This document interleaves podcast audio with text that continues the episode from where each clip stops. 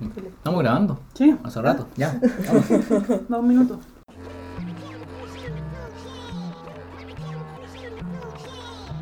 Hola, hola y bienvenidos al tercer episodio de esta temporada del colectivo LEM. Eh, nos costó volver desde el último episodio, creo que pasaron como cerca de, de- de tres meses, pero Estamos en puerperio.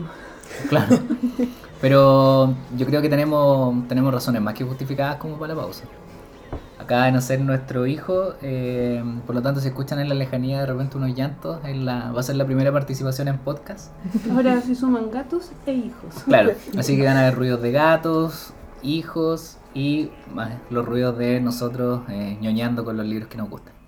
Pero eh, en esta vuelta de, de esta temporada yo creo que tenemos tanto a nivel de invitadas para poder conversar, que las vamos a presentar inmediatamente, tanto como de la autora que vamos a conversar, yo creo que eh, es un buen punto como para poder decir, volvemos con todo. Es como una autora para nosotros súper súper interesante, eh, que es Liliana Bodo, que vamos a hablar principalmente de la saga de los confines. Y eh, tenemos dos invitadas eh, súper especiales para esta ocasión, que una es Pamela Rojas, Pamela. y Pamela Rojas y Paula Rivera. Eh, tanto Pamela como Paula son parte de, también de un colectivo, nos estamos riendo porque de, de distintos colectivos, así como el colectivo LEM que esta vez aloja esta conversación. Eh, hay dos colectivos detrás de, de estas dos invitadas que vendrían siendo eh, La Ventana del Sur y La Nave Invisible. La idea también es conversar un poquitito inicialmente de eso, eh, la idea también es conversar sobre Imaginarias, que es una antología que está coordinando, gestionando La Ventana y que está pronto su lanzamiento, si no me equivoco estamos como cerca de un mes Sí, más o menos del el lanzamiento 5 de eh, y ustedes dos tienen historias dentro de esa antología, entonces también la idea es como repasar un poquito la, la, la historia de eso y yo creo que no va a haber ningún problema para poder vincularla con, con, con Liliana, con el tema de, de Liliana, con, con la saga Los Confines, para poder conversar de, de, de la autora. Así que bueno, primero que todo, Paula y Pamela, gracias por venir. Gracias a Eh, ti por la invitación. Sí, muchas gracias. eh, gracias por, por responder tan rápido también, porque nosotros Sí. cuando, cuando el- se nos ocurrió, creo, como Esta semana. esta semana fue como que, que queríamos hablar, Dayana ya tenía estos libros leídos hace mucho, mucho tiempo atrás, yo me demoré un poco en, en- en leerlos como les conté, les, les estaba contando antes de, de empezar a grabar, pero la idea es, eh, es enfocarnos en, en- en la autora, pues, en estos libros que son libros que, que no son fáciles de encontrar. Ahora Estábamos eh, hubo un momento, hubo una reedición hace un, hace un par de tiempo. eh, Todos los libros que están acá en la mesa, hay varias copias de, de la saga de los confines sobre la mesa, fueron eh, editados cerca del 2012. Estamos viendo y hay una edición aquí argentina, una reedición argentina que es del 2016, por lo que estábamos viendo. Y también hay ediciones, estamos hablando que hay unas ediciones de, de bolsillo que tienen que haber sido después de esto, que, que Sí, es lo último que se Yo encuentra me acá. acuerdo de estos libros porque, mm, eh, mira, dice, el más viejo del- lo compramos, en, me lo regalaron en el 2012. Que estaban en la librería, en la Antártica. Estaban así todos amontonados y como con descuentos. Como que no le había ido bien a la, Sí. a la saga y eh, estaban vendiendo dos por o algo así como mu- muy barato. Y a mí era un tiempo que yo leía mucha fantasía y sobre todo si eran mujeres escribiendo fantasía la- las compraba. O sea, apostaba por ellas y las leía. Me acuerdo que el primero me lo regaló mi mamá. El primero te lo compraste tú y los otros dos te lo regaló tu mamá. Sí. Muy buen regalo, mami. y enganché al tiro, pues después andaba predicando por la, en, en la, a Liliana Bodoc por el mundo. Eh, predicación que no dio mucho fruto con Waldo porque se demoró un poquito en leer, pero así fue como yo lo encontré, pues me acuerdo que habían varios, así que como que tampoco Liliana es muy conocida acá No. nacionalmente, o sea como que este año que se cumple un año de la muerte de ella, eh, como que ha habido harta, eh, hartos foros, hartos eh, espacios que han hablado de ella, pero su obra eh, no, no está muy, muy reconocida todavía. Cuéntanos un poquito entonces sobre, sobre la ventana, cuéntenos cómo nace, cuéntenos cómo se vinculan, eh, cómo se empezaron ustedes ¿Qué a, trabajar, qué es. La Ventana del Sur es un colectivo eh, que busca la visibilización de escritoras eh, y, y de obras escritas por mujeres, en- eh, principalmente chilenas, y ojalá después expandir como a lo latinoamericano, pero ahora está enfocado solamente en la difusión y visibilización de las obras escritas por mujeres chilenas en cuanto a los tres géneros de fantasía, ciencia ficción y terror. Eh, la idea surge eh, eh, a partir de, de Soledad Cortés, que ella es la, la fundadora de la ventana. Eh, porque bueno, la Sole siempre ha estado muy metida en Twitter y ella a través de Twitter conoció eh, otro colectivo que es La Nave Invisible, que es un colectivo que tiene como, eh, la misma función, pero que está en España y que ha ganado premios Ignotus eh, por su difusión, divulgación. Entonces, bueno, la Paula después nos puede contar más sobre lo que es la, la Claro, nave. Y ahora la nave ya es mundial, no es solo regional, o sea, como España, porque tiene eh, participantes a nivel latinoamericano, me refiero a habla Eh, o sea, cuando se hizo la... Esto fue como hacia 2016, me parece, 2015. Eh, se hizo una convocatoria, que yo la vi por Twitter en su momento, y yo seguía siempre a muchas escritoras españolas. Entonces hicieron un llamado para poder unirse, para crear precisamente un proyecto que fuera de difusión de autoras en general. Porque se Sin está dando- límite geográfico. Eh, sí, pero como precisamente ya estaban todas muy marcadas en el contexto cultural español, la mayoría fue española. Yo fui la única latinoamericana que Ya. llegó y se sumó al proyecto. Ya. Y trabajé con ellas desde, digamos, desde ese contexto. En el fondo, eh, como yo sentía que mi responsabilidad era poder hablar de, principalmente la fantasía, que es lo que me interesa a mí, eh, de Latinoamérica, porque ellas naturalmente por la barrera geográfica sabían muy poco de lo que pasaba en el continente, no tenían mucho acceso a las obras. De hecho, yo también como que les presenté un poco el Diana Bodoc, ese como un trabajo ahí de, de difusión. Y bueno, a partir también de ese trabajo, eh, después se inspiró la, La la Ventana del Sur. Y de sí. hecho como que yo conocí finalmente también a Soledad y, al- y al equipo como por intermedio de la nave. Ya. Como que ahí se hizo la conexión y ahora, bueno, son como colectivos hermanados de cierta forma. Claro, como- sí, justamente. Y claro, la Sole vio esta idea, eh, le gustó mucho y, eso, y la, la idea le hizo preguntarse, bueno, ¿y qué, cuáles son las autoras que escriben fantasía, ciencia ficción y terror acá en Chile? Y se dio cuenta de que en realidad no conocía nada, claro, conocía obras de, escritas por hombres, pero como qué es lo que se está haciendo a nivel local.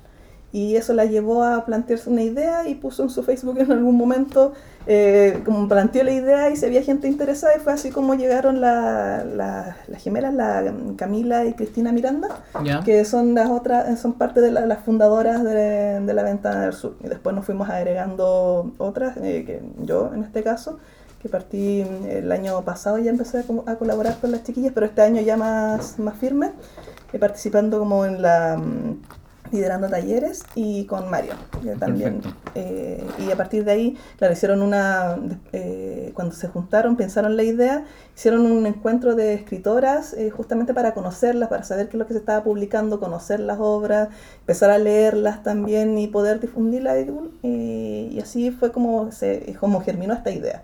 Después, eh, claro, también no- eh, notaron que estaban todas las autoras muy solas y, mm, y que era necesario como agruparnos para hacer, para, porque finalmente la unión hace la fuerza. Entonces, eh, a partir de, eso también surgió la necesidad de, de hacer talleres para que, porque quizás estábamos todas muy solas, muy encerradas en nuestros mundos y era necesario que pudiéramos eh, juntarnos y compartir y, con- y dar a conocer las obras que teníamos, porque muchas eh, escribíamos, pero para nosotras estábamos muy escondidas, con te- temor de mostrarnos, porque bueno, uno tiende a tener como ciertos miedos, o por lo menos era lo que me pasó a mí en particular, tenía como miedo de compartir las cosas que yo escribía por, no sé, mm, había visto otro tipo de talleres literarios que no daban ganas de compartir en realidad lo que uno escribía y... mm, así fue como las chiquillas organizaron un taller de relatos eh, únicamente eh, dedicado a eh, para mujeres.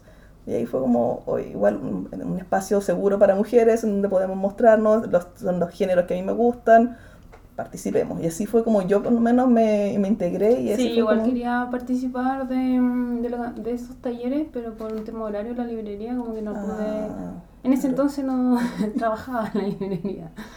Pero eh, y siempre estuve bien atenta a lo que hacían, pues. estuve siempre siguiendo las redes sociales, las fotos, cómo iban avanzando y como parte del tema de la convocatoria para el, para el libro, que están ahí publicados por Triada Ediciones. ¿cierto? Sí. Por ahí, eh, este año van a postular algún fondo del libro, van a... Claro, está- es parte de los proyectos que, que, se- que se quieren realizar porque, claro, eh, eh, el realizar todo este- el año, pasado todos los talleres, eh, ver el impacto que ha, que ha tenido esto, eh, justamente el resultado final que de todo este proceso es imaginaria. Y esta antología, claro, nos viene a posicionar, a mostrar un trabajo que ha sido absolutamente gestionado por mujeres. Porque eso no tiene fondo, o sea, eso es fondo autogestionado. Eh, no, es, es todo, todo autogestión, no tiene, no, no tiene ningún fondo detrás, ningún financiamiento eh, por detrás, solamente a partir de, de todo el lagar, de toda la buena onda, el ¿Y, power. ¿Y tienen algún libro acá atrás? Eh, No, no, porque todavía está, todavía no está. Ah. El lanzamiento es el 5 de julio y recién está. Hoy día recién nos mandaron una foto de la maqueta. Claro, como de Ah, manera sí. Ah, claro, lo que Sí. yo he visto es la portada que es Sí. digital, ¿no? Claro, claro. Sí, que es como que hemos ido, eh, como toda la, la campaña de difusión de, de Imaginarias ha sido ir revelando poco a poco cada una de las, eh, de las escritoras que, que participan de la antología y también las, las partes de la, de la portada. Ya. ¿En qué momento eh, se dieron cuenta de, de la posibilidad de poder hacer esta antología después del cuando estaban en el tema del taller? Ahí era como donde encontrar que los relatos tenían una cierta calidad, por decir, donde publicamos esto. Claro. ¿Partió por eso o, era, o siempre fue una idea desde el, desde el inicio? Como, No, fue, eh, partió justamente cuando se vio la calidad de, la, de los relatos que se estaban eh, eh, generando en el taller.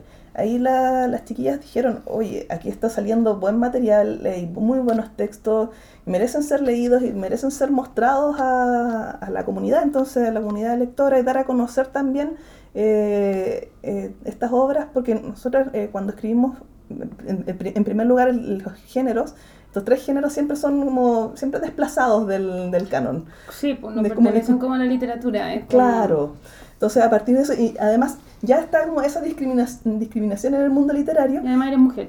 justamente. Sí, se justamente. suman ahí discriminaciones. Sí, entonces tenemos esa doble discriminación y es como, oye, acá hay buen material, ¿por qué no, por qué no darlas a conocer y reunirlas todos estos talentos en una antología? Y fue así cuando surgió Imaginarias. Además de que es muy similar a los proyectos que han ido surgiendo precisamente en España, que también se han formado allá antologías en particular de mujeres. Está, por ejemplo, Alucinadas, que es de ciencia ficción, Terroríficas. terrorífica, claro, de terror. Eh, Claro. Hubo una, una convocatoria también para ensayos relacionados con literatura de género, digamos como los dos géneros, la literatura imaginativa y el tema de género propiamente tal, las discusiones de feminismo. Claro. Entonces era una tendencia, digamos, como por lo menos en el mundo hispano, por decirlo así, de No, pero yo creo que eso. no es solo hispano, porque en el tema, como por ejemplo, si ustedes ven los premios que se están entregando a la, a la literatura de ciencia ficción o algo, ya se lo están llevando las mujeres. Entonces viene ya la nueva como voz femenina en estos géneros, viene súper eh, fuerte y súper distintiva a lo que uno está acostumbrado a leer en, en el hombre, pues es una forma muy distinta de, de escribir y, y, eh, qué bacán que lo estén plasmando en un libro, en un producto final que se den a conocer. Esta convocatoria me imagino que no solo participaron antes. ¿Cuántos más o menos, cuántos tú podrías decir que el, el número de participantes en los talleres? Así como Mm, tener... éramos eh, como 12, sí, éramos 12. Ay, dos. 12. ¿Y en la convocatoria cuántos llegaron? Eh, para la, con- ¿Cuántos relatos llegaron para la ¿Tú convocatoria? fuiste parte de la... ¿Del jurado? No. Ya. No, en ese- no estaba en el, en el jurado, no sé cuántos relatos llegaron, pero tengo entendido que llegaron varios. Y había unos muy buenos, entonces costó hacer la elección y de esos eh, se seleccionaron eh, cuatro. Eh, bueno, el relato ganador que es de la, de la Paula. Sí, que ahí nos va a comentar más o menos de qué se trata. Sí, y, después, y de otras dos, de otras dos muchachas, eh, y uno de Claudia también que participa, Claudia Andrade, que también participa dentro de, de nuestra antología, que ya es autora de Maleficio. Sí. A Claudia igual queremos invitarla más adelante porque igual ella siempre está con muchas cosas, entonces Sí. como... Sí, tiene Sí. pero igual nosotros hemos hecho hartas cosas con Claudia. Sí, la hemos hecho firmas, hizo un taller una vez. Sí. Ha hecho como hemos- hemos siempre tenido. nos ha apoyado harto en, en Sí. cosas como que, que hemos logrado hacer. Bueno, 17 relatos 17 tiene relatos. Imaginaria. eh, tenemos a la, gana- a la ganadora de la convocatoria acá. Eh, cuéntanos un poquito de su relato, porque tú también tienes un relato. Sí. Eh, de, qué- de qué tratan? Eh, eh, primero, Imaginaria es específico en los tres géneros. Puede, podría haber sido ciencia ficción, fantasía, terror, o es, eh, es específico en uno. ¿Cómo, Eh, cómo, no. lo- cómo lo generan? Son, lo- eh, son los tres, eh, hay relatos de, los- de los tres géneros. Hay de fantasía, hay de ciencia ficción, eh, hay de terror, y el mío que se escapa un poquito más hacia como el realismo mágico que, que, que la fantasía propiamente tal, pero eh, hay de todo. hay de todo. Y son bastante, bastante buenos. Hay relatos con corte eh, humorístico muy, muy bueno. El de la... mm, Bueno, de, de la que es muy gracioso, que es cuando, cuando, se, cuando las lanzan, eh, porque es como rela- relatos con corte humorístico dentro de todo lo que es el mundo de la, de la fantasía y a mí me parece que igual la, como que el humor es, es algo Es súper difícil, de hacer. Sí, O sea, cuando. Cuando se vea claro, real. sí. Claro, o sea, por ejemplo, el- y la vara, bueno, como en casi todo, pero ahí tenía Terry Pratchett, que es una. tú sabes que lo hace, lo hace también, pues no sé, pero cuando está bien hecho, eh, es súper entretenido. Claro, entonces hay una variedad de relatos muy, muy ricos. De, de verdad, eh, cada una eh, de las autoras que está en Imaginarias tiene su propio sello, sus propias características, y creo que los cuentos que están ahí reflejan justamente cada, un- eh, cada mm, eh, mundo que, que creó esta cada mundo interno de cada una de las autoras. Genial. ¿Y de qué tratan estas historias? Cuen- eh, Paula, Paula, eh, el tuyo, de- a nivel general, como obviamente no, no queremos saber, porque Claro, como, sobre todo pero porque si pudiera ahí tirar como unos- un- algunos conceptos como básicos, ¿no? de mi cuento en particular, Sí. eh, bueno, se llama El viaje de Oralia ¿Ya? y como el nombre sugiere, evidentemente es un viaje. Ahora, claro, no se pregunta cómo se puede condensar la experiencia de un viaje, así como pensamos un viaje de fantasía, en un cuento tan breve.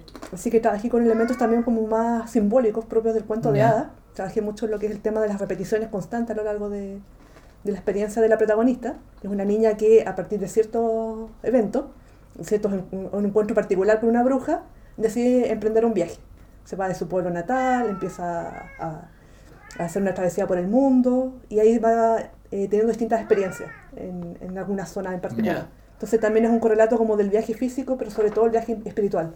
Y naturalmente es un viaje que abarca muchos años y ya va creciendo y cambiando. Hasta que finalmente, bueno, hay un regreso. Y ese regreso también eh, implica una transformación en ella. Ya. Eso es como a grandes rasgos el, el cuento. Igual es un ejercicio interesante, como decís tú, eh, tratar de condensar esa historia en algo en algo más, en un relatos corto, como decían, tenían Sí. una restricción ustedes, en, Sí. eh, una condición más que una restricción, una condición previa como de, Sí, de de hecho, longitud. yo tengo que escribir cuentos mucho más largos, más arriba de las 5.000 palabras, entonces para mí esto fue un desafío bastante grande. Ya, pero igual entretenido, es como Sí, ponerse pero frente te a eso. bien. Sí, te bien. Felicitaciones. Sí, eh, la base era un cuento antiguo que era un poco más extenso, pero de los cuentos más breves que tenía dije, bueno, vamos a tomar eh, esto como una prueba y traté de editarlo un poco viendo qué cosas específicas podría Ya. eliminar. Así que ahí lo... Interesante igual, porque hiciste como los autores en general hacen lo contrario, que como que parten de un cuento como más, y que después lo pasan a novela. Por ejemplo, paso, Ah, paso, claro. paso- como que hiciste como la, lo hiciste distinto. como- Claro, de un cuento, digamos, Más- de extensión más tradicional, Claro, lo, pasaste lo edité algo más- más, más breve. Perfecto. Bueno, ahí lo vamos a leer. le- Yo no sé si creo que no lo grabamos eso, pero no te habías dado cuenta que hay una importancia en ser el primer el primer artículo de la, de la antología, porque evidentemente abrirla es una responsabilidad también, porque es que el primer cuento tenéis que adentrar a los nuevos lectores en poder decir, ah, ya, aquí está, es- el- esta es la calidad, esto es lo suficientemente bueno para que te dé el ímpetu y el impulso para terminar de leer lo otro. Que es lo que a mí me pasa, no estoy como lector, lo que a mí me pasa como lector de cuentos, de, de libros de cuentos. Si el Mm. primero es como medio blandengue, no, como que no pasáis. Entonces, En experiencias previas en antología nunca he estado primera. Siempre he estado como de la mitad hacia el final, a veces cerrado. Ya. Y ha sido experiencia igual... A cerrar igual es, Sí. es importante. Sí, pues, Sí. son- son lugares. Son Sí, me, lugares me han puesto al final, pero ha sido buena experiencia, Qué así que bueno. ahora vamos a ver cómo funciona con el cuento al principio. Perfecto. Pero estar a la altura del- No, de pues la expectativa. es por algo. O sea, El libro igual lo queremos tener en la librería ya después para ver ahí vamos a comunicarnos con Triada para tener. Sí, tenemos, Sí. tenemos el catálogo de Triada, nosotros. Sí. Perfecto. ¿Y, ¿Y tu cuento? ¿De qué trata? Eh, mi Pamela. Pamela. cuen- Mi cuento se llama eh, Los polvitos del Orinoco. ¿Ya? Y está, eh, recoge un poco un- un- una como situación familiar. Mi, mi abuelo eh, hacía magia, eh, hacía trucos de magia cuando yo estaba eh, muy chica y mm, siempre pescaba, no sé, los- las cajetillas de cigarro porque fumaba mucho, eh, las rompía y se las metía en la mano y hacía aparecer un dulce. Pero cuando hacía ese ejercicio, él tenía sus palabras mágicas, que eran los polvitos del Orinoco que tú no ves ni yo tampoco. Y a partir de esa idea eh, eh, surgió, la, eh, surgió el relato eh, quería justamente mostrar un poco eh, como, como una, una búsqueda de, como de, de los, de los caminos propios, eh, que uno siempre está como buscándole un sentido o, a- o a la vida o a lo que quiere hacer, siempre uno está en una constante búsqueda. Entonces igual este, mm, este relato viene... eh, Pero es como una, eh, una visión personal, así como... Eh, eh, cuenta la historia de una, de una chica que se le desaparece el abuelo haciendo un truco de magia y, y no sabe si es como un truco de marketing eh, para promocionar su negocio ¿Qué como tan, mago. qué tan buen mago es? Claro, si, si- si de un prestidigitador pasó a ser un ilusionista, pero, eh, pero pasan las semanas y no aparece. Entonces ella, la protagonista Y, parte a y la buscarlo. protagonista lo vio. Vio Lo Eh, vio desaparecer. No, no lo vio desaparecer, simplemente porque no, no está, está, eh, estaba en, un, en una fiesta infantil y desapareció. Hizo el truco y desapareció con su polvito del... O sea, del le, dicen desapareció o no. desapareció. Y la protagonista sale a... a- o sea, pasan, pasan distintas situaciones y encuentra un- unos polvitos. Y los polvitos son las que la llevan justamente a, a la búsqueda de, de su abuelo. Bueno, ya sabemos, el 5 de julio del lanzamiento, Sí. u- eh, ustedes tenían, por lo que pude ver, una preventa inicial que la, La agotaron. Sí, fueron menos Felicitaciones. Impresionante, todavía como que no, fue, fue maravilloso. O sea, estuvo eh, en menos de 24 horas disponible la preventa y se agotó. Ya, genial. Bueno, eso de que mm, yo creo que es un, es un aliciente como inicial de, de que aquí igual hay como algo que se está buscando en ese tipo de, de, de voces.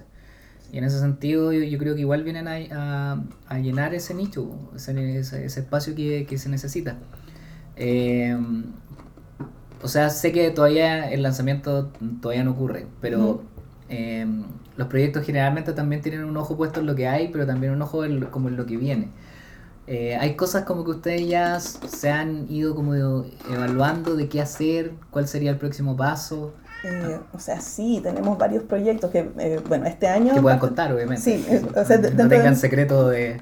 Claro, dentro de lo que de lo que se puede contar es que justamente ahora estamos, este año partimos eh, con un nuevo taller de relatos, pero ahora son dos instancias. Uno es el taller de relato inicial y el otro es el taller de relato avanzado, que en el avanzado estamos todas las que participamos Ya. el año pasado, que fue el- la primera versión del taller, y en el inicial se están sumando nuevas, nuevas autoras. Perfecto. Y mm, la idea es justamente volver a tener un imaginaria, un nuevo imaginarias Ya, eh, tal vez el próximo año, bueno, son como, va a ir dependiendo de cómo sea el, el proceso también, eh, que reúna los, los los mejores relatos de las autoras de ambos, de ambos talleres.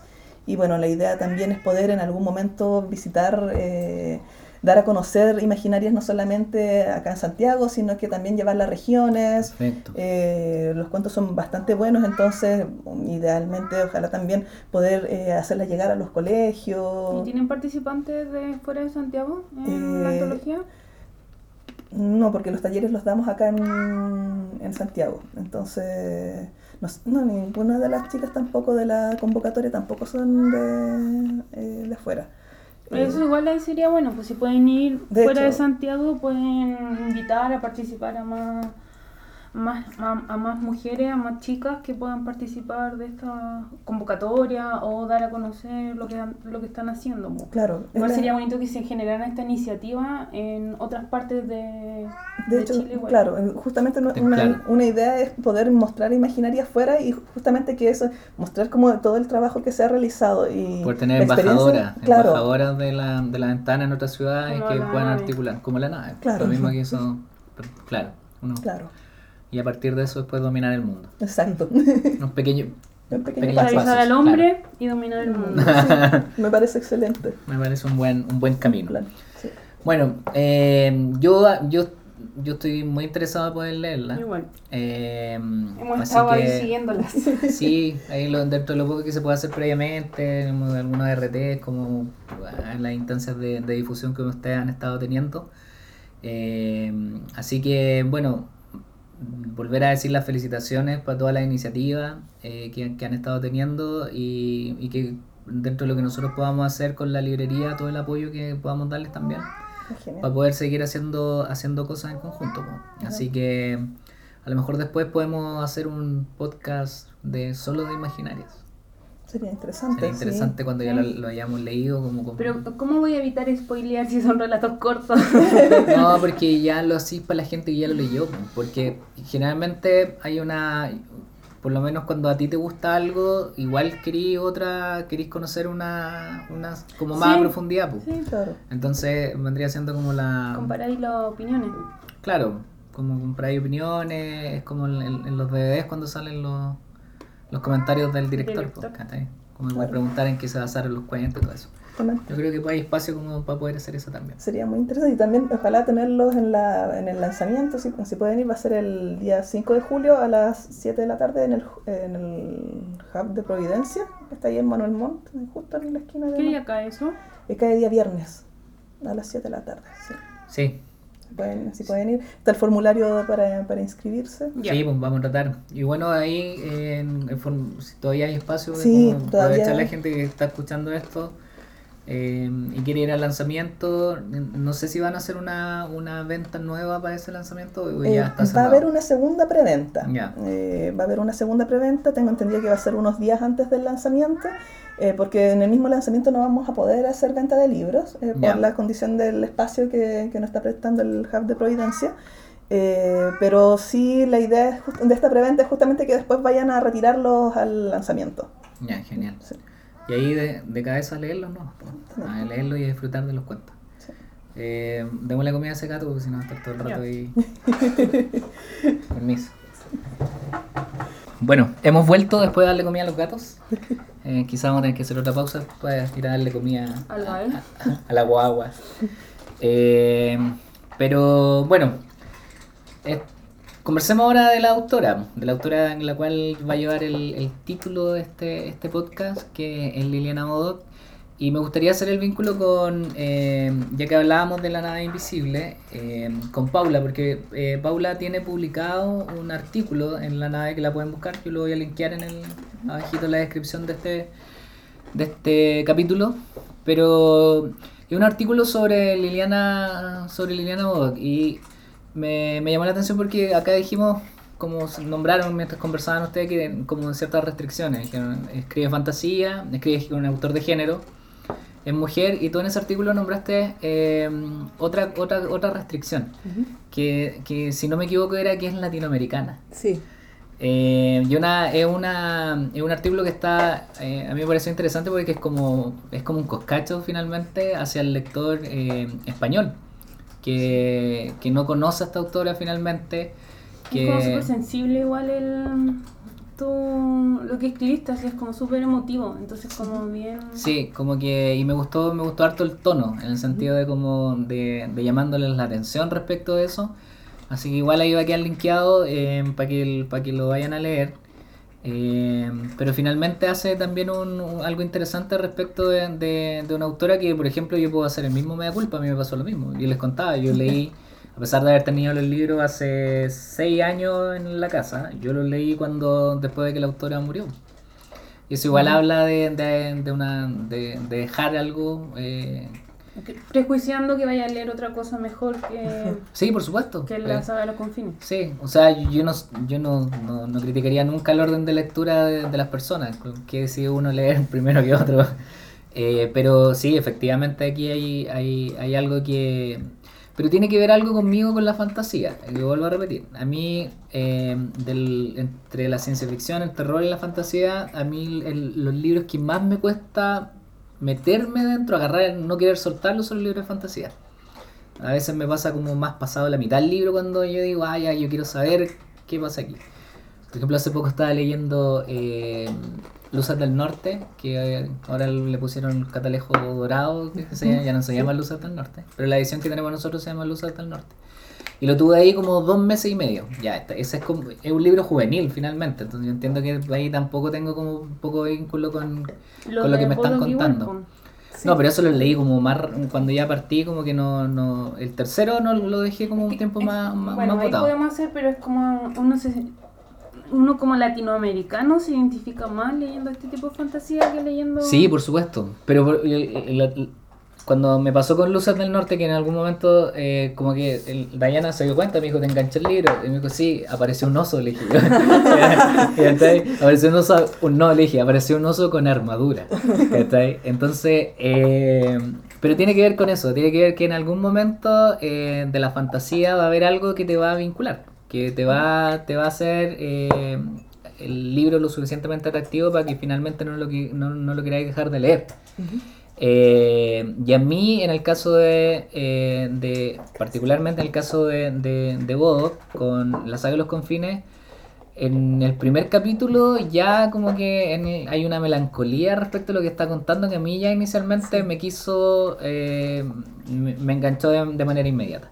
Y algo que está bañado completamente, lo, por lo menos yo no lo he terminado de leer, me quedan como unas 200 páginas del último, eh, del, del, del- del tercero, pero eh, es una melancolía que yo siento que es como totalmente transversal en los tres libros. Mm. Sí, Puede ser por el tema, puede ser que finalmente uno sabe cómo terminaron básicamente los pueblos los cuales está en parte eh, basado estos libros, entonces uno sabe que hay un genocidio detrás, entonces como que hay, hay algo como de tristeza. Es como eh, añoranza, sí. tristeza. A mí, eso es lo primero que, que a mí me gustaría decir respecto como, como, como de lo que me provocó esa primera lectura.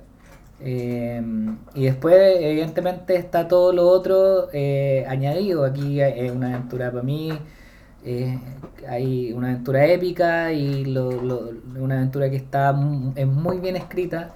Diana igual me advirtió, me dijo, este libro lo voy a marcar mucho cuando, cuando, cuando lo partí leyendo. Y es porque la, la, la prosa de Bodo que es una prosa muy linda.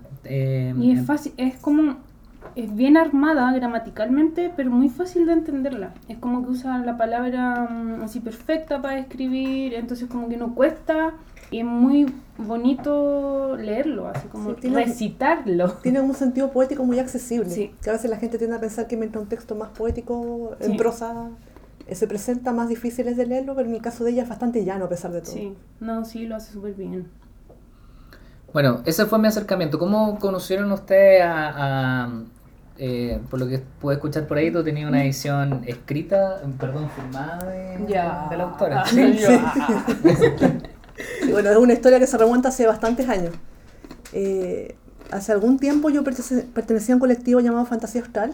Eh, era la editora de ese colectivo y bueno... Tú entonces- eras la editora, un gusto. Mucho gusto. Yo era Alejandra. Eh, bueno, em, en ese sentido, en relación con el colectivo, a mí lo que más me importa, y quizás lo único en la literatura imaginativa es la fantasía. En realidad leo ciencia ficción y terror, pero muy poco y no me importan mucho. Es decir, como los apoyo y todo, pero mi corazón está con la fantasía y con la imagi- imaginación en su estado puro. Y bueno, por esos años, como entre 2010 y 2012, me enteré de la existencia de Liana Bodoc.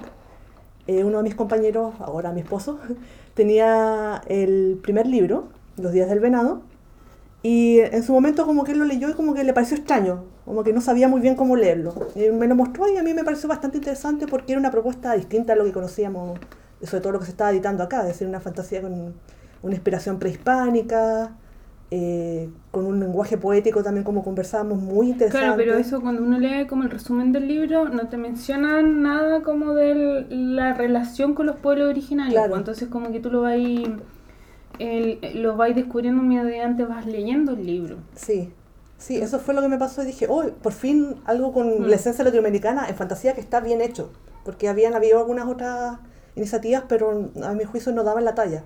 Pero este libro me pareció muy bien eh, logrado literariamente y me interesó mucho. Y bueno, hacia 2012 sucedió que eh, en Argentina, en, en Mendoza específicamente, se organizó un encuentro, ¿cómo se llamaba? Encuentro sobre Tolkien y fantasía anglosajón y participé con una ponencia en ese momento. Y bueno, era una, una exposición más bien centrada en lo que era la figura de Tolkien y su obra, pero también había un espacio para hablar de la fantasía argentina. Ellos le llaman fantasy, por alguna razón que, que no entiendo, pero que es bastante más clara quizás como para distinguirla de, de lo fantástico u otras literaturas con las que se lo confunde. Y ahí estaba Liliana Bodoc, era como parte de una conferencia, digamos, ¿cómo se les llama? Conferencia magistral. Sí, claro, una clase más. Una- sí, Sí, sí, la clase porque bueno, eh, Liliana Boca, además de, de- de ser escritora de fantasía, escribió también eh, otros géneros y ella misma era una, digamos, una relatora excelente. sus conferencias y sus charlas en general son realmente Sí, igual hacía harta, harta visita a colegio, harta Sí. visita a biblioteca. Sí, y su Como voz que impactaba promovía, mucho. Promovía mucho la literatura. Y sobre todo la literatura fantástica. Sí, sí, y la voz misma como de ella como, como autora, como que uno la podía escuchar, era realmente era un, un gozo oírla. Y tuve la oportunidad de conocerla en ese encuentro, me firmó un libro, le comenté que había... Tenía el primero nomás. Sí, me, com- me compré el segundo en, en Mendoza, de hecho. eh, después, bueno, volví a Chile, pasó el tiempo, llegó acá el tercero, me lo compré. Y en el fondo siempre tuve una relación bien curiosa con, con Liliana porque eh, yo en general me considero bastante eurófila, por decirlo de alguna forma. Y siento también que el amante de fantasía no puede estar, digamos, como con una visión muy, muy detractora de lo que es la fantasía anglo, por decirlo de alguna forma, porque de ahí nace finalmente. Sí. Eh, y pasaba mucho que Liliana se la valoraba principalmente como por su, su base prehispánica. Entonces sentía yo que, bueno, eso naturalmente está bien, pero era como una valoración que se centraba exclusivamente en eso y como que Liliana tenía tantas cosas en su Claro. Entonces era como, oh, porque es como Tolkien pero latinoamericano. Como, pero a mí me parecía que eso era una evaluación muy simplista de la propuesta que ofrecía. La. Tolkien argentina. Ese Sí, es como el- terrible. Sí, ese es como el Y, sobrenombre. claro, y ella misma en sus entrevistas y declaraciones tenía una relación también muy ambigua con la tradición Mm. eh, anglosajona, porque por un lado, claro, ella también había nacido de, de ahí, pero también tenía una posición más crítica, de repente yo sentía que tenían algunos juicios injustos hacia Tolkien, pero era muy interesante cómo se planteaba ella. Entonces, como que eh, a mí me, me- me gusta mucho eh, Liliana y la saga de los Confuines, pero siempre también, como decía, pero veámosla también más allá de como una obra que rescata el legado prehispánico, veámosla también como una obra de fantasía propiamente tal. Y bueno, a partir de esa lectura, esa propuesta que tenía, eh, alcancé a publicar un, un artículo académico en, en un libro, de hecho, en el que participa Claudia como editora, Claudia Andrade, en ese entonces del colectivo Ciel, del colectivo de perfil más académico centrado en la literatura infantil y juvenil. Y el libro se llama eh, Literatura para Infancia, Adolescencia y Juventud, Reflexiones desde los Estudios Literarios.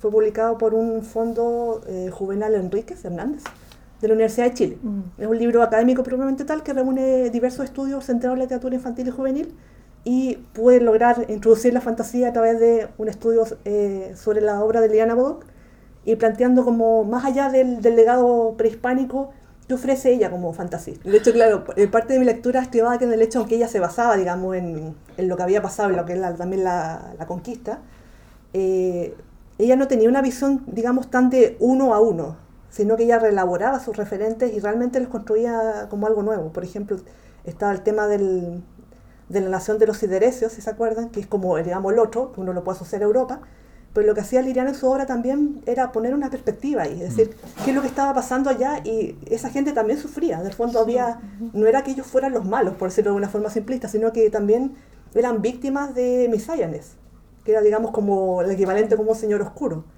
Entonces, a partir de esas cosas yo iba Era la argumentando... corona española. No, no exactamente. En el fondo era como el odio, y el odio es algo que trasciende todo. O sea, no, Mm. no necesariamente está como asociado a una cultura en particular. Ella también sostenía eso en algunas entrevistas. Entonces, a mi juicio, en, en mi lectura me pareció muy interesante cómo ella trascendía, digamos, esta visión quizás más dicotómica de América contra, contra España y lo transformaba en algo nuevo. Porque también si recordamos en las obras, también los pueblos eh, de la de la, de la tierra de los confines también tenían sus roces, sus enemistades, había algunos que no, eran un poco ambiguos, también había juegos de poder, entonces finalmente ella como que hacía todo un tapestry, como se dice en español, como un mural, un friso de, de lo que eran la- las dimensiones humanas, y eso me, me gustó mucho me llamó mucho la atención. Y como para ir cerrando algunas ideas, quizás como comentar algunas cosas a Pamela, Ujú. eh, en relación como con el artículo y las cosas que he hecho en la nave invisible, me, me importaba mucho porque sentía que naturalmente Diana Bodoc ya no, no se la conocía. Ya. Había sido editada eh, a través de la colección de Edasa, me parece, Fantasy Nebulae, Ya. pero no era un libro muy conocido y me pareció un poco vergonzoso cuando se hablaba de iniciativas de fantasía en español que no apareciera nunca el nombre de Diana Bodoc. Una cosa que yo siempre también lo conversaba con las chicas de la nave invisible, eh, respecto como a la, a la literatura imaginativa en español, es que se tiende a asociar como en español como sinónimo de, de España. Y Sí. se omite todo lo que es la producción continental de Latinoamérica. Entonces, cuando murió Liliana Bodoc, naturalmente después de todo lo que fue el trauma personal de, de enterarse de eso, eh, les propuse hacer una especie de in memoriam de ella para presentársela sobre todo a un público español. Y a partir de ahí salió este artículo muy sensible también para presentarles lo que había sido Liliana Bodoc en, en Argentina, sobre todo que ella es eh, una figura muy reverenciada, y cómo acercarse a ella finalmente, qué se iban a encontrar más o menos desde mi juicio eh, en sus obras y por qué había que leerla. Fue un verano trágico porque en enero murió Úrsula Sí. Sí. Y en febrero murió, murió Liliana. Bodoc. Entonces fue como fue un golpe tras golpe en ese, Sí, en sí, ese verano. Sí. Fue, fue, fue complicado. Como para poner un poco de contexto más general en un mundo de fantasía que siempre tiene un mapa asociado, para la gente que no ha, no ha leído la saga de los confines, eh, es un mundo en el cual parte lo que le llaman las tierras fértiles. En las tierras fértiles, evidentemente, es bien similar al continente americano. Tiene una, una geografía en el mapa que aparece en el libro, es bastante similar a América, Sí. América del Sur, con también una parte de América del Norte. Y eh, las otras tierras, que las tierras antiguas se llaman, pueden ser o no. Sí, las tierras antiguas que finalmente igual tienen una... una eh, que el mapa aparece en el tercero. Eh, tiene una semblanza a lo que finalmente es Europa, es, eh, es bastante similar. Eh, y el libro parte Sí, con una, una lógica que a mí igual me pareció súper interesante, porque hay un, un concilio, ya que estamos hablando de, de colectivos, de reuniones de personas, parte con un concilio frente a la llegada de estas nuevas... De, estas nuevas, De esta amenaza. de- claro, que todavía, tal como decíamos, no sabemos si es una amenaza. También hay, está la discusión respecto de eso, entre los mismos profecía- pueblos. exacto. Una profecía que habla de una amenaza, entonces se tienen que juntar los sabios y representantes de cada región o tribu a, a cómo van a enfrentar esta amenaza. Si la van a recibir y van a ver, una vez que llegue, qué tal, cómo es, si lo- se van a defender antes de que salga. Entonces, cómo, cómo se plantea. Sí, y, y esa parte, eh, en general, el, el protagonista sí, eh, son lo- lo- los Wisiwilkes, podríamos decir. Que finalmente una familia Wisiwilke que es la, es la como fundamental, por así decirlo, con el papá que aparece en el primer libro y los hijos que va- se van desarrollando en, Como en- una, en es los como una próximos. familia indígena. Sí. Sí, de hecho es, es, es lo más similar a, por- si si hacemos la, la similamos son mapuches, podríamos decir. Sí, están inspirados. Están en- inspirados los mapuches, ellos viven en los confines, como le llaman, que es la parte del sur de Más este, más sureña de este mapa y tienen costumbres bastante similares, similares a, lo- a los mapuches. A mí eso, así como un paréntesis, me gustaba cuando leía, porque siempre estamos leyendo que en el norte, ¿cachai? Eh, siempre estamos con el hemisferio dado vuelta cuando leemos fantasía, porque el sur es el que mm, es más caluroso, el norte es más frío, y acá en esta literatura cuando a mí me, me muestran que mm, van viajando hacia el norte, ¿cachai? Es como, wow, es como más parecido al clima de este hemisferio. Entonces Claro. como que ya tenéis la primera, o sea, los que si hay leído fantasía harto y leí esto, ya tenéis la primera connotación geográfica, que es más parecida a la tuya. A mí lo que me gustó harto es el tema de la, de la, genera, de la generación, cómo heredas, ¿cachai? Cómo heredas tu, tu antepasado, tu historia, cómo el odio también se puede heredar, cómo vais viviendo con las consecuencias de tus antepasados, ¿cachai? Es como porque no es el mismo protagonista los tres libros, van cambiando, pero son van cambiando en base a que son los hijos de los hijos de los hijos de los hijos. Entonces eso me gusta mucho porque es como del, del, del impacto que no se mide de aquí, tú lanzaste la piedra y de donde cayó estoy midiendo, no, pues estáis midiendo toda la repercusión. Y ahí Liliana lo hizo así, a mí me encantó cómo Claro, lo... cómo van creciendo Sí. los personajes Sí, cómo lo desenvuelve, lo mismo que hablaban de los personajes, de cómo, de, de cómo te va mostrando eh, que, que nada es binario, ¿cachai? Que todo tiene matices, que todo tiene decisiones, hay algunos tipos que te, no sé, por, por decisiones de algunos condenáis a otros, entonces como que... mm, eh, todo eso a mí me gustó en un tiempo que yo estaba, estaba muy pegada con Tolkien, ¿cachai? Entonces como que yo igual podía diferenciar estos aspectos que para Tolkien es como el viaje del héroe es súper marcado, pues, marcado. En cambio, Bodoc lo tiene como que tú tiene algunos personajes que se van distorsionando, ¿cachai? Como que eh, eso es muy, muy entretenido. A mí me gustó harto, harto. Incluso yo estaba, y como que una amiga sabía que yo leía mucho fantasía y su mamá quería empezar a leer como cosas fantasías, pero no quería nada de muchas guerras, no quería, entonces como que le dije, Bodoc, que lea Bodoc, ¿cachai? Y dijo, ya voy a leer el primero. Le presté el primero yo y después terminó ella comprándose esos libros porque los quería para ella. Sí, en relación con eso, ahora podríamos quizás tocar ese tema que es como preguntarnos qué pasó con Liliana, bueno, en Chile, Claro. que por qué no terminó de aprender como quizás habría merecido una autora de su calibre. Claro, mira, a mí me pasó que yo no, yo no conocía a Liliana, de hecho yo estoy recién empezando el, el primer libro y me costó encontrarla porque primero no la conocía, jamás la había escuchado Y claro, también era una, en parte como una, un tema mío que como que me había negado un poco a leer literatura latinoamericana, como que un- uno cuando busca fantasía como que tiende a, a desligarse un poco de lo Sí. latinoamericano, que te lo meten tanto, siempre te meten a- eh, tanto eh, a nivel de curricular como en- también, tanto en, la, en lo que es universidad como en lo que Sí. es eh, en el colegio, te meten mucho eh, lo latinoamericano y uno ya termina respirando, ya vivimos en la como, como acotación para nuestros eh, oyentes que nosotras tenemos formaciones similares, las dos Sí. somos profesoras de lenguaje. Ya. También estudiantes de literatura también, sí. Entonces, claro, pasamos por la misma escuela hispanoamericana que es bien rígida, es súper anti-imaginación. Sí, terrible. y lo, lo- lo patrimonial siempre, Sí. o sea, lo, lo identitario. El odio a Europa. Claro, o sea, como la- Ya. el distanciamiento de Europa. Y los lectores de fantasía, nosotros na- nacemos del encantamiento de, de allá, entonces Sí. no, no podemos eh, como desligarnos de, de todo eso. Claro, quizás podemos tener una visión más crítica, a lo mejor quizás Claro. problematizar ciertas cosas, pero Claro. siempre está también ese vínculo con Sí. la tradición anglo. De, de hecho, hay un, un artículo que escribió Paula para Vagalumbra, eh, que me gustó mucho, que hablaba justamente eh, de... mm, el último artículo que, Sí. que escribiste, sí. Eh, cómo, cómo para nosotros, eh, escribir, cuando escribimos fantasías desde, desde acá de, de Latinoamérica, tomamos los referentes europeos, por- y principalmente el, el tema del, medio, del medioevo, porque es algo, algo que nosotros como Latinoamérica no vivimos, nosotros no tuvimos un medioevo. No. Y por lo mismo también se nos hace tan increíble, tan ganas de ambientar nuestras historias por allá y no- nos cautiva tanto porque es algo tan lejano, tan Claro. que nos, es algo que nosotros no conocemos.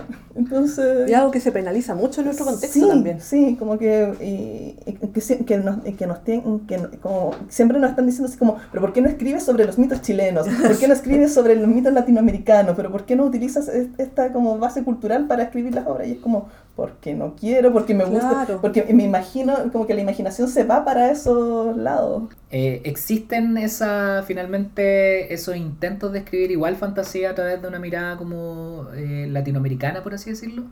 ¿O finalmente no, no, no se hace? Sí, yo creo que ahora sobre todo como que están saliendo hartas obras que están en esa línea.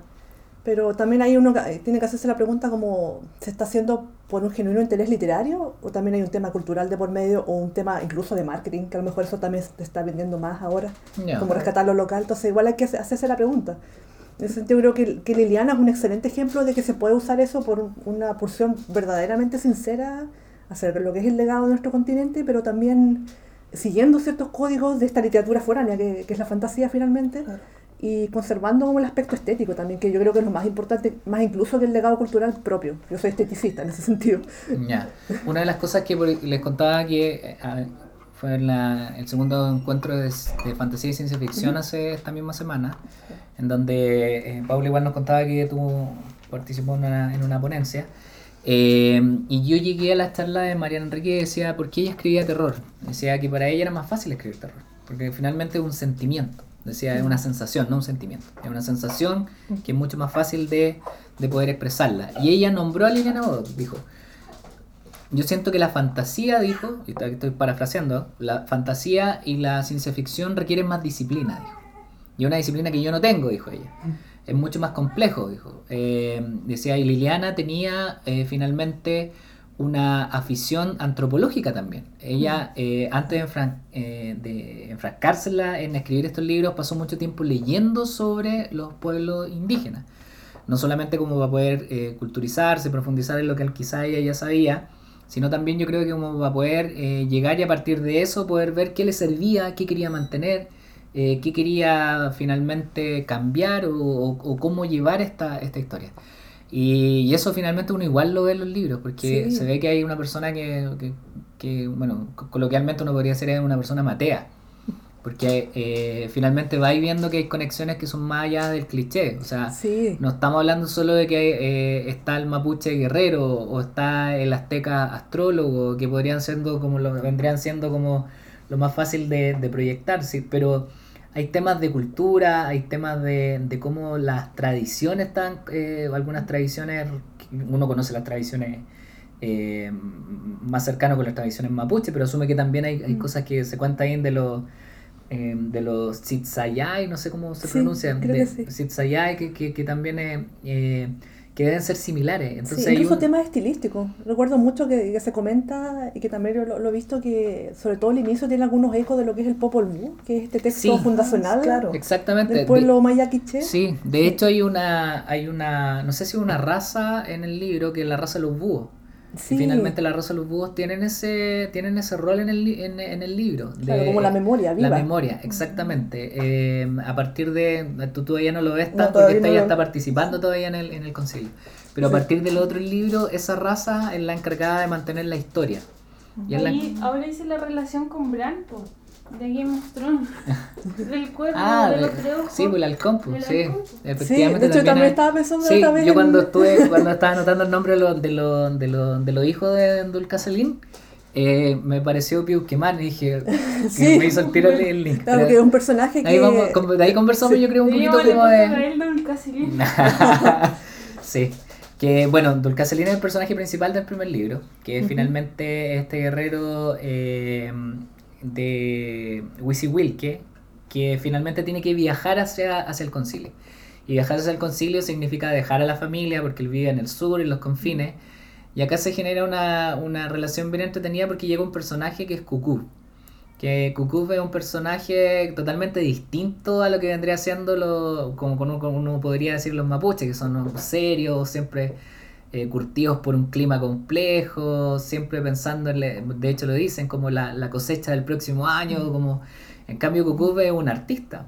Eh, él canta eh, y lo mandan a cumplir esta misión finalmente y tienen que hacer este viaje hacia el concilio que eh, y ahí tienen hay dos personas que son totalmente distintos que se genera una relación que es súper es súper entretenida es como leer el, uno, uno, uno puede entender como lo, lo a, a Cucú queriendo todo el rato como que, que querer entrar en, en, en el corazón de un Dulcaselín y el Dulcaselín finalmente lo termina aceptando hacia el final Eh, spoiler, No. perdón A mí no me molestan los Eh, pero, pero esa relación es una de las relaciones como que a mí me, me hicieron más como, como clic en el primer libro. Es como... eh, porque una de las cosas que igual hay una utopía, aquí hay una utopía de, de americanismo finalmente, de pueblos originarios que se reúnen y para, para poder afrontar una, un- una amenaza. Eh, que ahora podría ser una amenaza comercial, no sé, si uno quisiera hacer una unión, una unión americanista, pero en, es- en el libro es una amenaza que, que, que, que no tiene forma todavía, pero que se sabe que va a llegar. Y eso igual es como una utopía bien bonita, de, de, de pueblos totalmente distintos, eh, que sabíamos que eran distintos, que, y que finalmente intentar de poder, poder llegar a un consenso y poder eh, agruparse. Como el sueño bolivariano. Exactamente, es un, es un sueño bolivariano a lo, a lo Bodo, entre comillas, con fantasía épica y, y, y- y batallas metidas entre el- que también lo hace entretenido. po.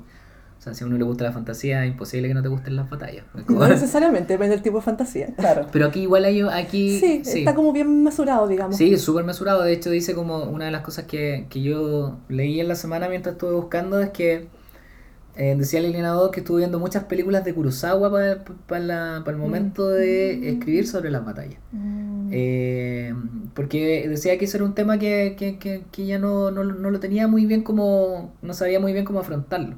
Mm. Y me pareció una decisión súper interesante, Sí. como una, una, a nivel de ir- irse a, una, a, un, a un autor como oriental, es como Claro, en otro medio también. de otro sí. medio de, de, de poder llevarlo. Y como que también te hace clic, pues dices, ah, ya, hay, hay como... eh, a futuro también hay una... Me hace clic en, el tema... Kurosawa tenía también un tema con el western. A pesar de que era un, a pesar de que era un- un director eh, japonés. eh, y acá me hizo totalmente clic con una parte del libro que... No sé cómo decirla para no spoilearla, pero hay dos... Hay eh, varios momentos que son uno a uno. Eh, si bien hay batallas, hay momentos en que son Como bastante... duelos personales. Son duelos personales. Y eso también es muy de western y eso también es muy de Kurosawa finalmente. Entonces cuando leí eso era como, ah, ya, ¿cachai? Como que los referentes van juntando. Es como, Sí, y es muy, Sí. muy genial ver cómo ella los transforma también. Totalmente. Porque claro, uno los ve y es como una obra muy orgánica, Sí. también muy latina. Exactamente. Pero porque, tiene todos estos elementos de distintas procedencias. eh, sí, tiene todo esto, todos estos elementos que finalmente hace que, que, que te hace un, un conjunto que es muy, es, es muy entretenido. Y como, es, como decía Yane, como decíamos anteriormente, eh, los protagonistas van cambiando. O sea, partimos con esta... eh, finalmente la historia, podría ser la historia de una familia, en, en una, podríamos decirlo, metido dentro de, esta, de estos eventos. Y el protagonista, eh, Dul, con una, creo que tiene una N al, me- al medio que Sí. yo siempre me la como, Dulcanselim, creo Sí, que. creo que sí. Eh, yo siempre le cambio los nombres a los personajes cuando leo libros. Además, igual los nombres del día son un poco peculiares. Sí, y tienen harto nombre similar. Por ejemplo, Sí. hay- hay- bueno, con nombres con, con un W que son a mí como que ya, y este era el brujo, es la hija. Como que me pasa eso. Sí. Eh, y la, tiene eh, un. Es la historia de, esta familia que está la abuela, que la abuela es finalmente la, la persona que les va traspasando la historia, la persona que eh, es una estructura finalmente igual matriarcal, eh, que tiene toda como la experiencia. Y están los hijos de Dulca Selin, que son los finalmente los que también van apoyando esta, esta historia y cada uno con un rol totalmente distinto. Y, de, eh, y esos roles también son, son bien similares, o no similares, pero son uno los puede ir identificando en distintos viajes de, del héroe. Son, Claro, son bien- bastante arquetípicos. son súper arquetípicos, sí. Tenemos al guerrero, tenemos a- a- al hijo que no, que no es aceptado, el hijo que comete un error y que finalmente termina como medio desterrado. Tenemos al, al, al hijo que es más como sabio, este, este pseudo branque podríamos decir que Claro. también lo tomó en algo, por algún lado, eh, que finalmente es un hijo que se convierte como en un chamán. Es Claro, también tiene todo su viaje metafísico para convertirse Sí, por en- supuesto. en esta figura de poder. Eh, y obviamente también tiene, un- eh, tiene un, otro personaje que es una, la hija, la hija menor, que tiene un rol súper importante en el libro también. Porque Sí. finalmente uno a veces se omnibula con los guerreros. Como, lo- como esa gran parte como de la historia. Pero finalmente yo por lo que voy, voy identificando hacia dónde va, va quizás vaya el libro, yo creo que el personaje de la hija, de la hija menor, que Wil, Wilkilen, Wilkilen, Wilkilen, yo creo que tiene un, tiene, tiene un papel, un papel importante Claro. respecto de, lo, de qué va a ser, Sí. eh, como a nivel general. Y que esa familia, bueno, el personaje tiene muchísimo, es una obra, es una obra bastante amplia. Eh, hay Pero que no brujos cansan, entre medio. Que no cansan, como otras obras que tenéis muchos personajes y que tenéis que hacerte una lista. Sí, como un dramatis persona. Sí, Sí, no, en este caso no. no, son hartos, pero finalmente eh, ayuda mucho a que eh, también están como categorizados dentro de esta, de estas como posiciones que se van, van definiendo en, la, eh, en, en el libro. Este concilio igual finalmente llega una, llega a- eh, en el concilio que hablamos llega una decisión y a partir de ahí las fichas se empiezan a mover y estos personajes se van acoplando a estas fichas y hay uno como que también va haciendo como, ah ya, este es el que, eh, este eh, el que va a traicionar, Claro. este el que el, el del honor y a partir de eso como que ayuda más a categorizar a los personajes. Y lo otro importante a nivel de personaje yo siento que son los brujos. Los brujos igual Sí. tienen un rol muy relevante en, en el libro. Con una magia también como muy autóctona pareciera. Como muy inspirada Sí, en aspectos de, bueno, de acá, pero también con ciertos elementos más sí. propios de la Y fantasía. ahí, ahí yo quería hacer una pregunta. eh, como a ustedes que también están como leyéndolo. Porque efectivamente yo también sentí que, pero sentí que los magos, creo que lo toca también en el libro. Los magos de las tierras fértiles son como más apegados a esa magia como más, más de la tierra, por así decirlo.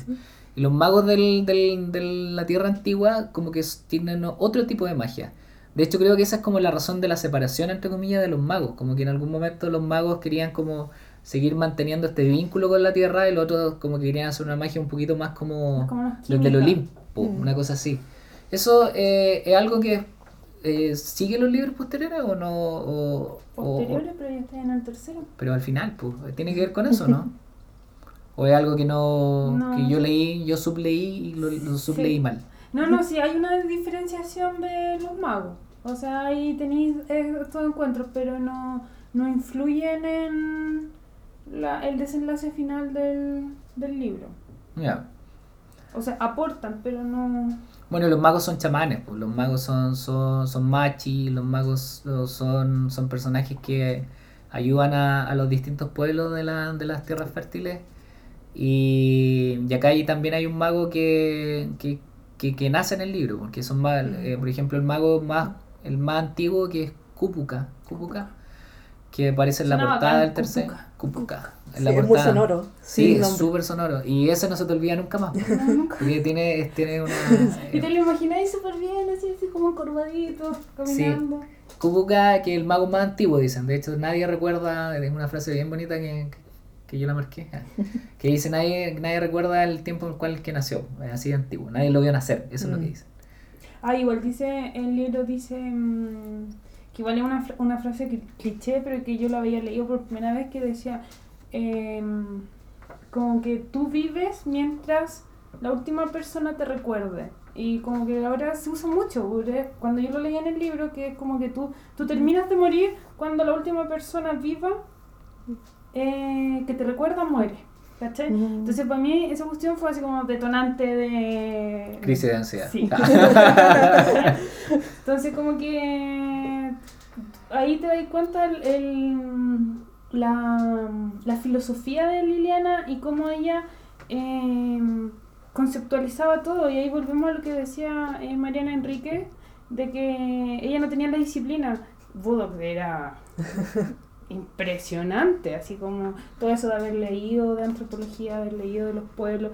Eh, yo creo que ella misma hacía, eh, se cuestionaba todo el rato, estaba diciendo por qué, por qué, por qué, por qué, por qué. Entonces como que no hay cabos suelto y encuentro que una obra súper... Puta, yo lo hubiese leído más chica y habría alucinado con, con la saga de los confines. Más. mucho más. ¿Escribió algo más de en la saga de los confines? vos? Sí, tiene una antología de relatos que se llama Oficio de Búhos, pero creo que esa no llegó a Chile. Ya. Son como relatos inspirados, bueno, durante, digamos, todo el proceso que dura eh, la saga de los confines y como posterior. Ya. De hecho, tiene un cuento que es muy, muy bonito, que es como un encuentro entre la figura de la muerte con la abuela. La Ah, matriarca, el- un diálogo, digamos. Ah, sí, yo lo leí, lo Sí. leí en, en, en, la- en internet, no, Sí. lo, no lo leí físico. Es súper choro, es Sí. súper entretenido. Eh, mi personaje, uno de mis personajes favoritos es la muerte, con la, la Sí. madre. Sí, La muerte como una, digamos, una Sí. figura como más, ¿cómo decirlo? Como corporizada, digamos. Sí, y como mujer, Sí, y como y madre, como madre. y como sabiendo el fin de todo, pero aún así queriendo salvarlo, es como, no... Sí, es eh, un personaje muy interesante. Qué potente, potente el personaje, Sí. sí. sí. Sí, como, sí, como como la- que la ya que- muerte ¡Ay, que la lo- madre! como que me están picando los dedos por, por llegar a... Sí, pero que ahí creo que aparece hacia el final de ese libro, ¿no? Sí, el del primero. Del No, primero. No, en el No me primero lo leer, menciona, y en el tercero eh, ya... eh, o no, lo estoy mezclando tal vez, pero uno de mis personajes favoritos es.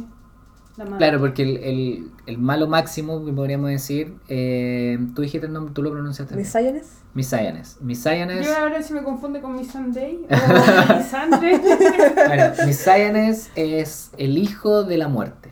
Y la mu- pero Sí. la muerte no- lo engendró no biológicamente. po. No, claro, y cometió eh, el- lo único que prohibido que tenía la muerte, que era finalmente engendrar Engendrar hijo, vida, sí. engendrar vida, y finalmente lo que engendra es una es, eh, un, es un buen malo, Claro. es finalmente un villano. Pero es- ella lo quiere igual porque es la mamá. Sí, pero finalmente igual la, el- la lucha de la gente en los confines, eh, los- a partir de los magos de manera consciente y los pueblos de manera más inconsciente, es finalmente que, eh, y Will, eh, Williken de manera más inconsciente aún, es que finalmente la muerte se vuelva a cumplir su función natural. Mm. Es como tratar de, de, de poder decir, encaminarla, por así decirlo. Para De- volver a cierto equilibrio Exacto, original. porque el- el- la, la muerte es necesaria dentro de la, finalmente de la naturaleza, dentro de lo que es el, este mundo. vida. Eh, Exactamente. Y necesitan de que, de que vuelva eso. Entonces, como que la,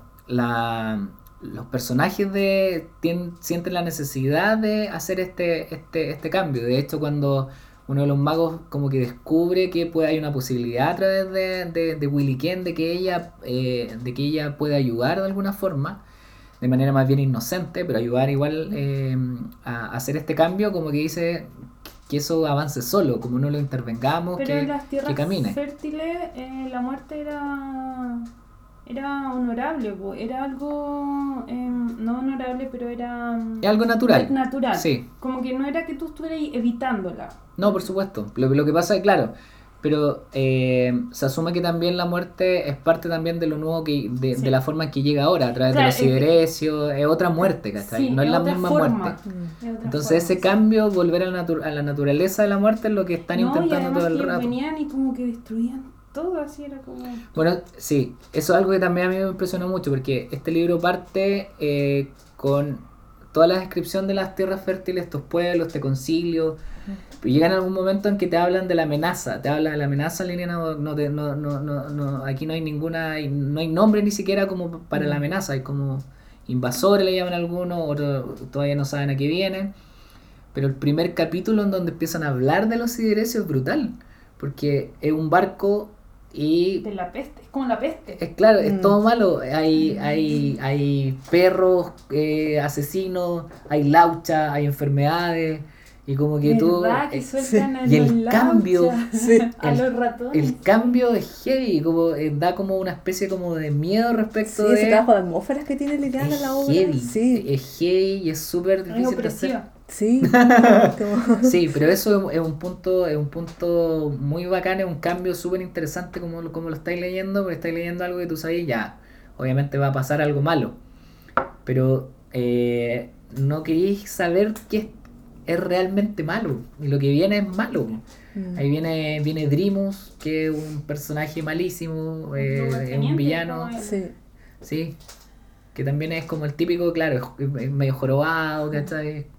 Eh, y viene con estos perros que son básicamente sus más, son máquinas asesinas. Y las resoluciones también de, los de, de los hitos de la historia a mí me gustó mucho también. Yo siento que cómo fueron pasando esas etapas, como las primeras, esas primeras batallas, eh, cómo vuelven, eh, cómo eh, estos pueblos que en algún momento tomaron ciertas decisiones después toman otras. Yo creo que todo hay una hay un desarrollo natural de la historia que, que no se siente nada como, como apretujado. Muchas veces uno no- hay ciertas obras que uno las lee y dice como la resolución es demasiado como rápida. Aquí hay una cadencia que es como Es que que, a mí, a mí me como que gustó decís harto. tú que va cerrando. Antes de llegar al final del libro, ella va cerrando eh, ciertos capítulos y cosas que ya están, que ya pasaron, pero que te indican como que no olvidar, la historia no se olvida. Mm. Por eso hay que tener clases de historia. la historia eh, hay que conocerla para que no se repita. Y eso te lo muestra mucho en el libro también. Sí, el tema de la memoria es transversal, es muy fuerte, sobre todo bueno, a través de los personajes del clan de los búhos. Sí, es igual, es un, eh, es un- a mí, eh, yo, n- yo no tengo una, yo no soy muy imaginativo, me cuesta como, como imaginarme cosas, entonces cuando me, por ejemplo, a mí el- eh, los lulus, que son... Ah, eso quería preguntar cómo se llamaban esos animalitos. Entonces yo, yo como que, chuta, los lulus, no sabía si eran animales, no sabía si eran pájaros, no sabía si hablaban, después como que vais vais entendiendo Sí. que hablan. Eh, pero ah, me- entonces me, me, me metí a internet y puse lulus, Lulus. lulus, eh, Ay, no he hecho eso. Liliana Bodoc. Me Y descubrí que hay un, hay un libro, hay un, bueno, el autor, el ilustrador de esta Ah, portada. Gonzalo Kenny, eh, Sí, fabuloso. Gonzalo Kemi eh, tiene un, un- un libro que Un se llama bestiario. Venado. Se llama eh, El bestiario de... no, no es un bestiario, se llama co- es como es de la es de la saga de los confines, se llama El arte de los confines. El arte de los- Venado, el arte de los confines y tiene como de los personajes, de los tiene como de los y tiene, hay varias cosas arriba en, en- en la red de, de- y eso me ayudó mucho también. Como Sí, para, él los, poder los hacer. conversó con Liliana. Sí, ellos tenían una relación muy cercana. Sí, porque Sí. él, yo recuerdo Genial. que él le escribió porque él, como contándole que le había encantado su saga y que quería empezar a dibujarla. Entonces si a ella le molestaba o no, y Liliana enganchó el tiro y le dijo, no, pero lo podemos hacer como más en conjunto. Y hablaban y se reunían y como que no, esto yo me lo imaginaba así, pero igual le dejó como muchas libertades al ilustrador como para dibujar su... Sí, el imaginario de él es bastante potente, como que siento que se complementa bien con lo que narra Liliana. Sí. Oye, yo los lulos me los imaginaba como que se paraban en la cola, ¿o no? Eran como unos monos que se paran en la cola, así me acuerdo de ellos. Eran como pezuñas, eran como Sí, medio Era muy extraño. Lo, que llevo leído me lo imaginé como un zorro, con un, como un zorrito, como con una cola muy, muy, muy larga. Porque siempre hablan como de las yo me- colas. Yo me imaginé más parecido a eso. Sí. Pero, No, pero- todavía no avanzo mucho, así que no sé ahí, cómo. ahí aparece. Así que, y, y, bueno, igual, por el clan de los búhos aparece también eh, el brujo ya cuando Piuqueman, cuando ya está. Entonces hay muchos diseños que para una persona limitada imaginativamente como yo, ayuda también en la ayuda también en la lectura. Entonces, si les gusta como le, leyeron la saga de los confines, busquen lo- lo- las ilustraciones de, de, de- de Gonzalo porque son son súper bonitas. A mí me gustaron me gustaron mucho. Y ¿qué más? No, no hemos- hablamos como eh, me gustaría tocar ese tema de, de esa relación existente o no con eh, con la literatura eh, fantástica como europea. Porque yo siento que cada generalmente se trata como de, como decías tú en algún momento, como de, de, de enfrentar, de decir, no, esto es más latinoamericano, aquí hay cosas como prehispánico, como que uno trata de como de ocultar ese otro lado. Siento que yo, yo siento de que no es necesario. Yo creo que tú podés generar igual un mundo, un universo, eh, y no tenéis que por qué obviar lo otro. Eh, ¿cómo, cómo se vincula eh, el universo que creó Liliana Bodo con, esta, con, con estos universos fantásticos eh, más clásicos, por así decirlo, o más comunes dentro de lo que es la, la literatura? Bueno, yo personalmente creo que Liliana de todas maneras está siguiendo una estructura en general, digamos, bastante europea, de lo que es la fantasía, digamos, moderna contemporánea. Ella igual tiene muy presente a Tolkien, pero como comentaba anteriormente, lo interesante de ella es que tenía una postura también muy crítica hacia él y también bastante como problematizadora. Había cosas de, eh, de la obra de Tolkien que ya no le parecían, sentía que también era muy, bueno, bueno, es muy extraño esto porque como que le parecía que era muy europea, pero es lógico porque Tolkien tiene su base también. Y quería hacerlo. de Sí, hecho, sí, de hecho, sí. el proceso también que hace eh, Liliana para crear la saga con los confines es homólogo al proceso de Tolkien. Entonces, en el fondo, eh, son muy parecidos, quizás más parecidos a los que ellos mismos habrían creído. Sobre todo Liliana, que tenía ahí una relación más complicada. Pero, y ella también, bueno, lo que he visto en algunas entrevistas es que a veces se contradice un poco.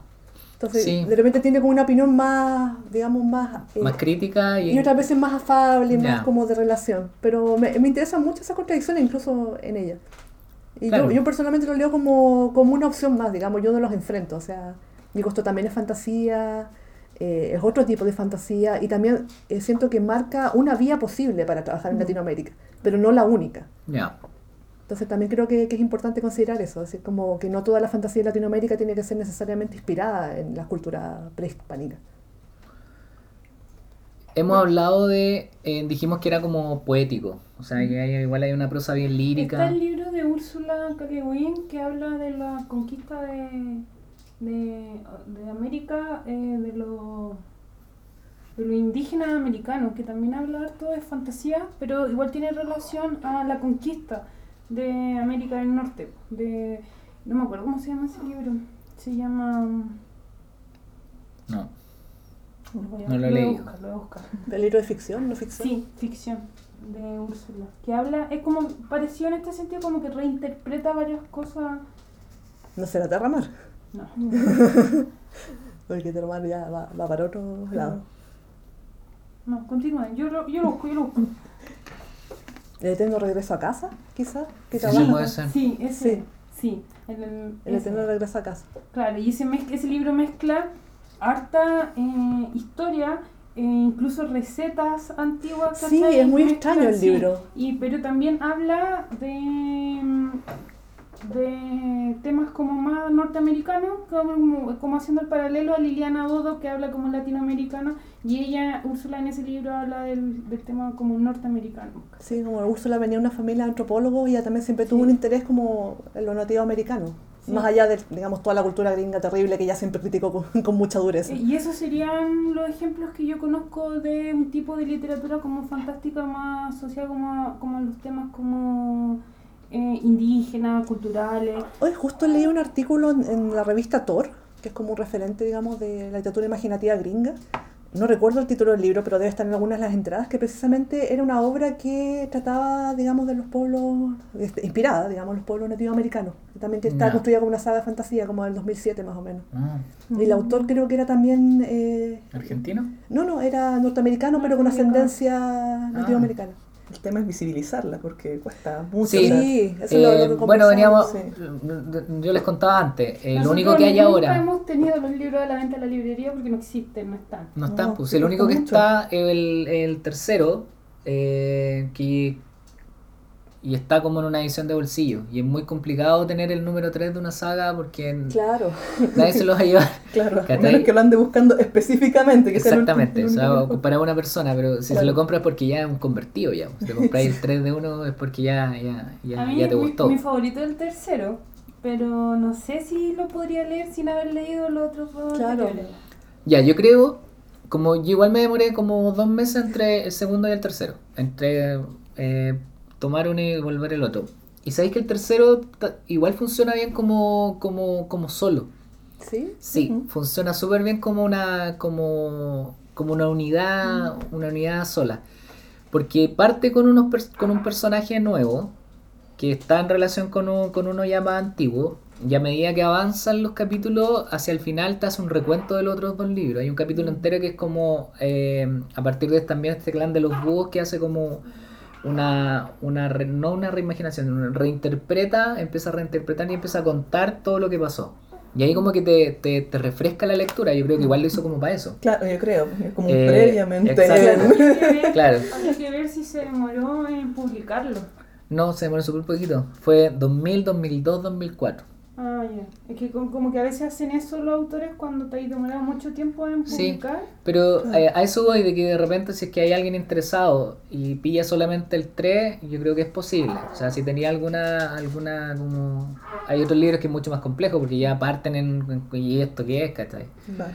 Eh, así que yo le daría a las personas que, que, que lo, que lo lean. A mí el favorito hasta el momento ha sido el segundo. A mí me gustó mucho el 2. Como que el- los personajes sentí que ya está, había una historia detrás, había un mundo en que los personajes ya estaban como más, más, más, más cohesionados y sentí que estaba todo más, más armadito.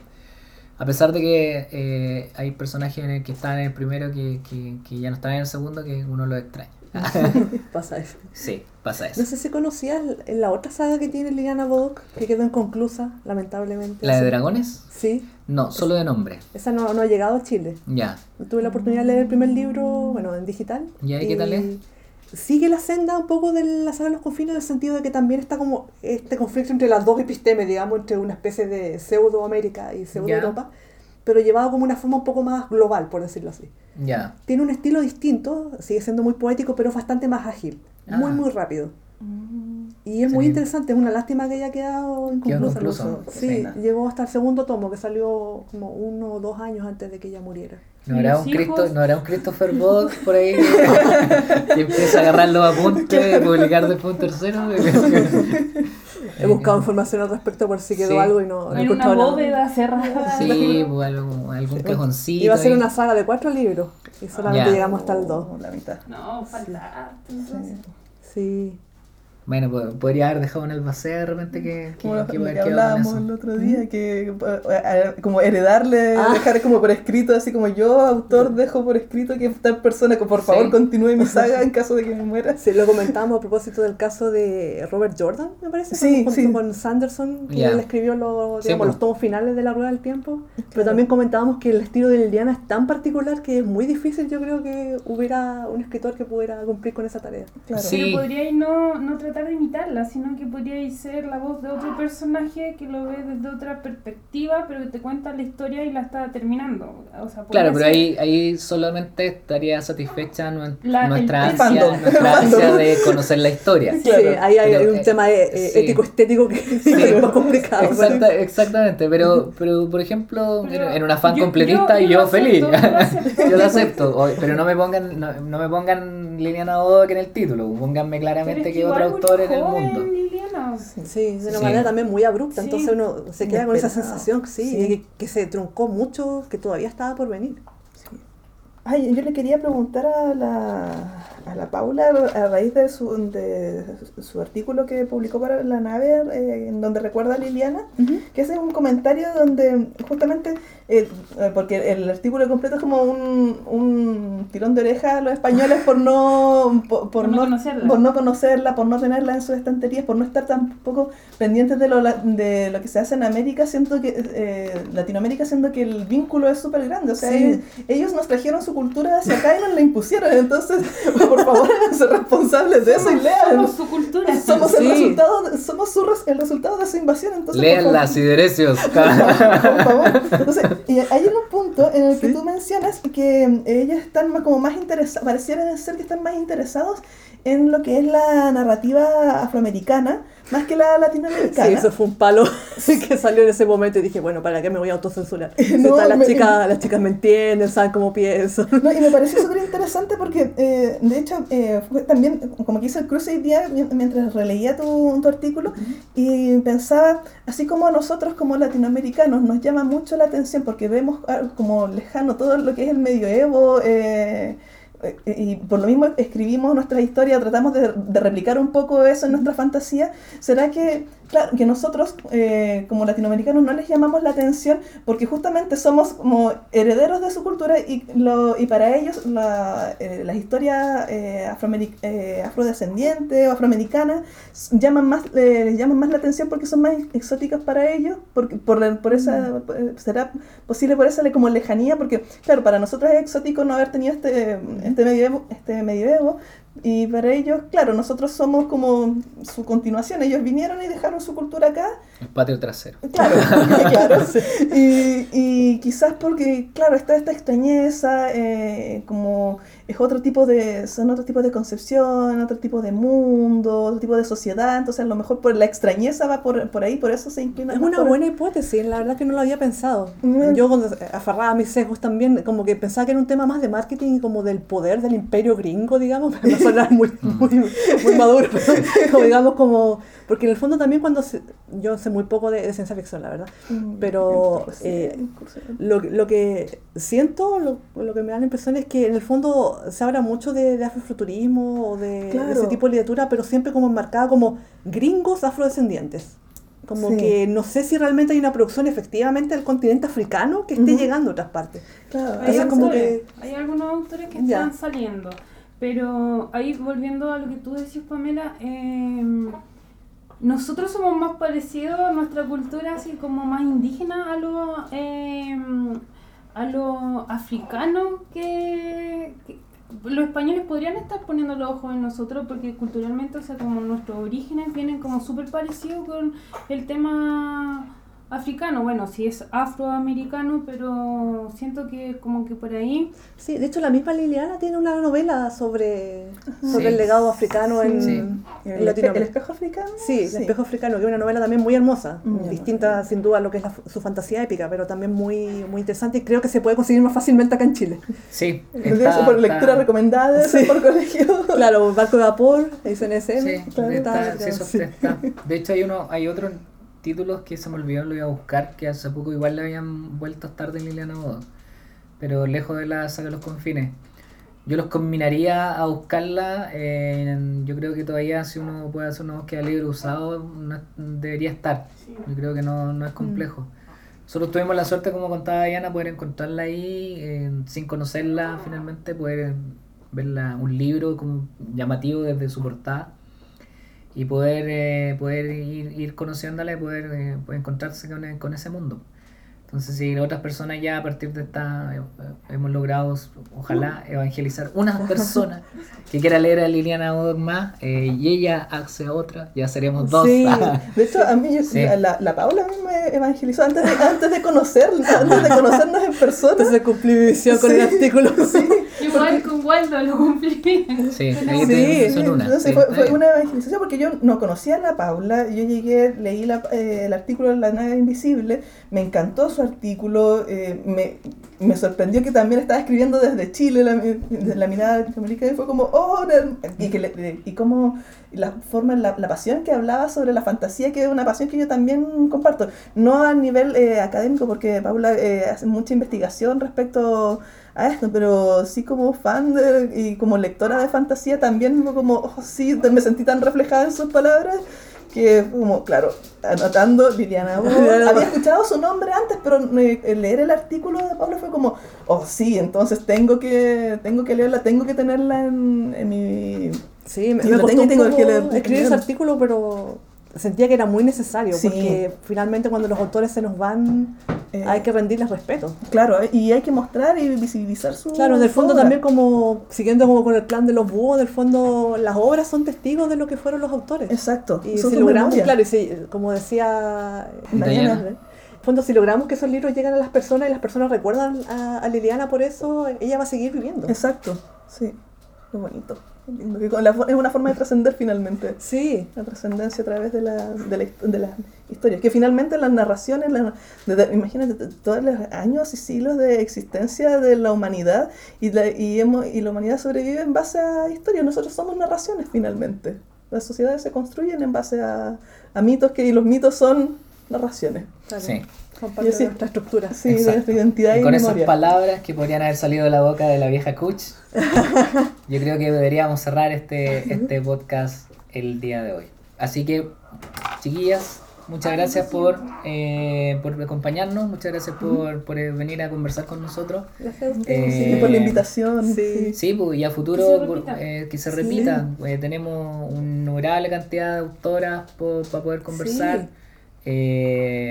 Autores, autoras, así que tenemos hartos temas como similares y así que la, acá la, la invitación es, queda hecha. Ah, Así que muchas muchas gracias. Feliz, gracias. feliz de poder compartir este Sí, pues vamos a poner las direcciones de, de la las páginas ellas. para que las sigan eh, eh, por sus redes sociales, para que ellos, obviamente, las cosas que ustedes vayan vayan armando, las distintas como actividades que ustedes vayan realizando, también la gente que les interesa los pueda seguir.